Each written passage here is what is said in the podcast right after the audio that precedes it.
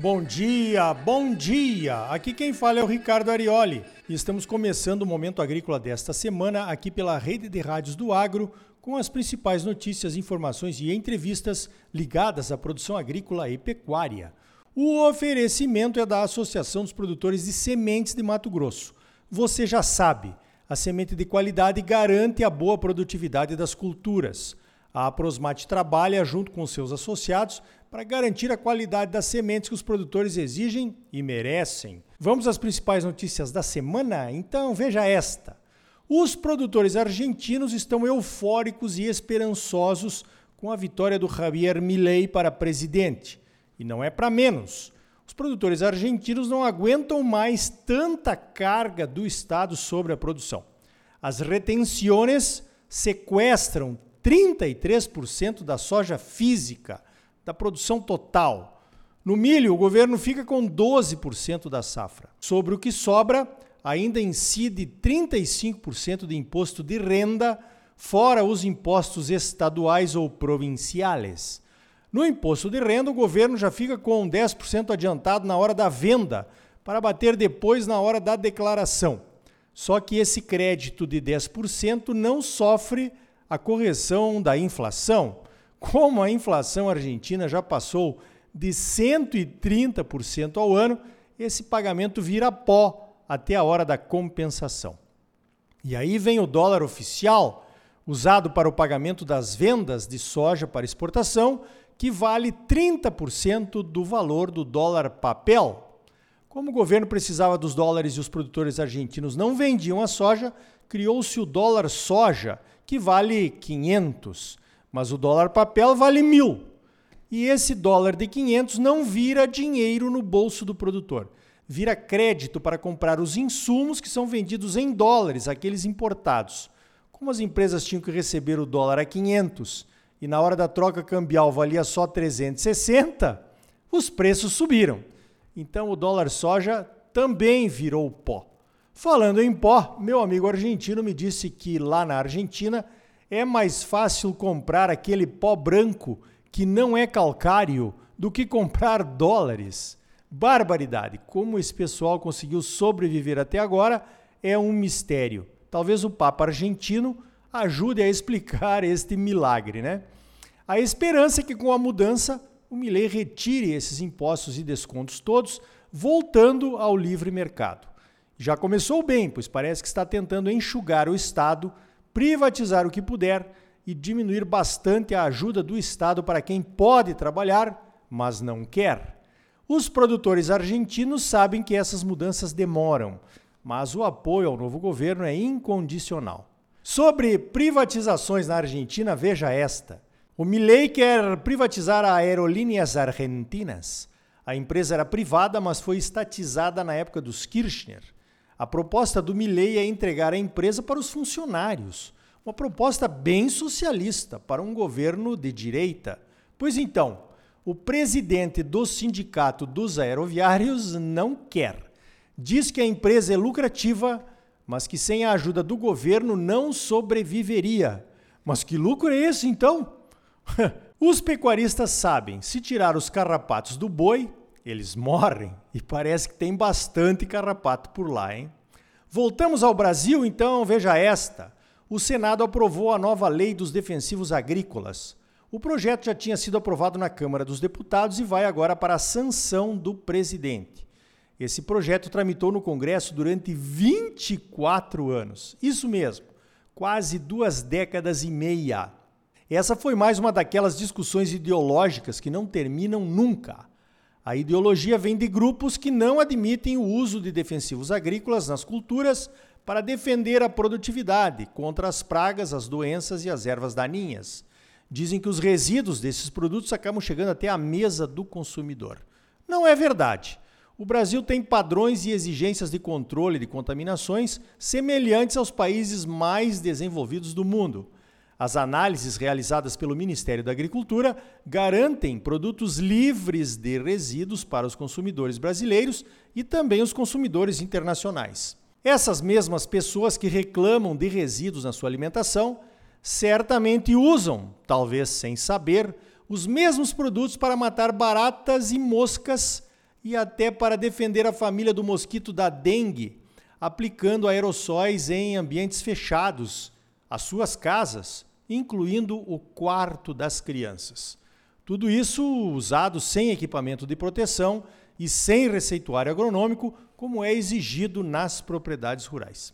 Deixando a ideologia e as falsas polêmicas de lado, a aprovação do projeto de lei dos defensivos foi um avanço significativo para o agro brasileiro e para a população. O projeto trata do tempo de estudos e avaliações dos órgãos responsáveis pela liberação de novos produtos. Os novos produtos são mais modernos, mais eficientes no controle de pragas e doenças, são usados em menores quantidades e são mais seguros para a saúde humana e para o meio ambiente. Com a lei atual, as agências não têm um prazo definido para liberar os novos defensivos.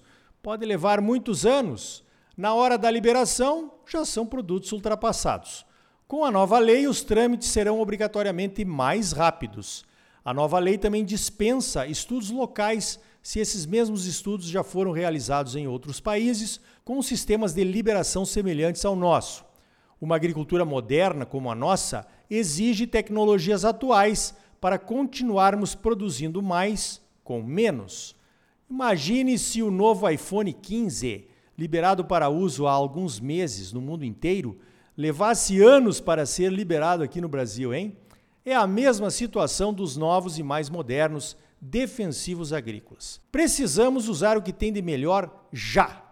Um último detalhe: os produtos biológicos estão incluídos nessa nova lei. Esses produtos, mais amigáveis no controle das pragas e nos impactos ambientais e de saúde humana, poderão agora, com a nova lei, ser liberados para uso mais rapidamente. O Brasil está se tornando o maior usuário mundial de produtos biológicos no agro, com um crescimento de até 30% ao ano. O uso de produtos químicos para o controle de pragas e doenças é mais um discurso ideológico que caminha para o esquecimento.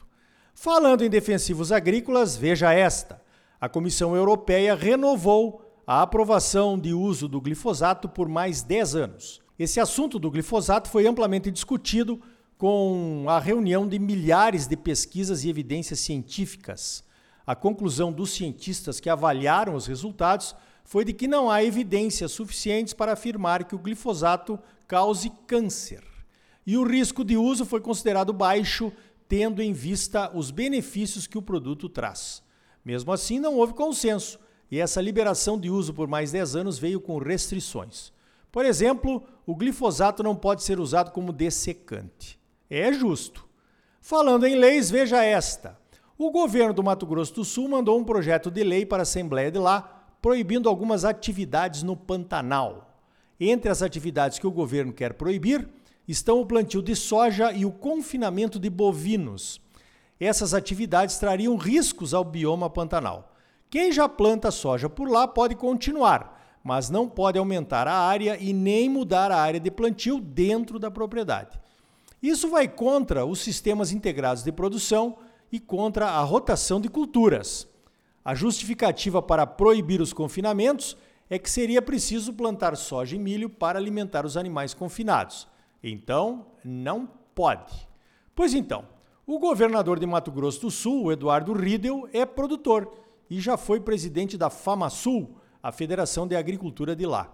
E tem um bom diálogo com a classe produtora. A pressão deve estar sendo bem grande. Com um ativismo nacional como esse, quem precisa de leis de desmatamento zero e moratórias que vêm lá da Europa? Veja esta: a produção de carne bovina nos Estados Unidos vai cair nos próximos anos. A afirmação é do professor Darrell Peel, da Universidade de Oklahoma. Segundo ele, a oferta de carne bovina poderá cair aos níveis de 1993. Os americanos estão naquela fase do ciclo da pecuária em que o rebanho diminui. A maior causa foi a seca de 2020 até 2022. O abate de fêmeas ainda está alto, pelo menos em algumas regiões lá dos Estados Unidos. O rebanho de cria deverá aumentar, mas essa nova fase está demorando para começar. O maior apelo para esse aumento do rebanho são os preços, que já subiram por lá. Mas leva tempo até uma novilha virar vaca de cria, mais nove meses para parir um bezerro, mais oito meses para desmamar e mais pelo menos uns 12 meses aí para chegar ao peso de abate. Esse é o ciclo natural da pecuária.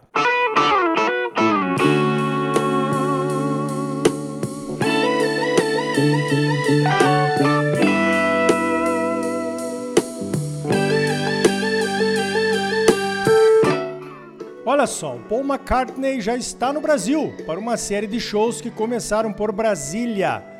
Então, ele é o nosso homenageado na trilha do Momento Agrícola desta semana.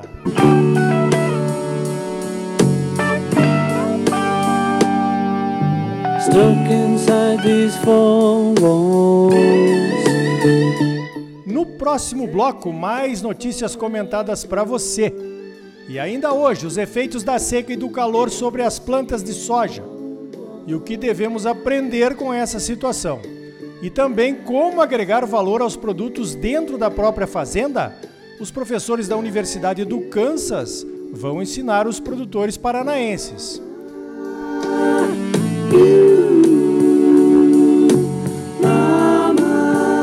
E aí? Tá bom ou não tá? É claro que tá bom. Você só merece o melhor. Então não saia daí, voltamos em seguida com mais momento agrícola para você um oferecimento da Associação dos Produtores de Sementes de Mato Grosso. A Prosmate trabalha junto com seus associados para garantir a qualidade das sementes que os produtores exigem e merecem. Voltamos já com mais momento agrícola para você. Música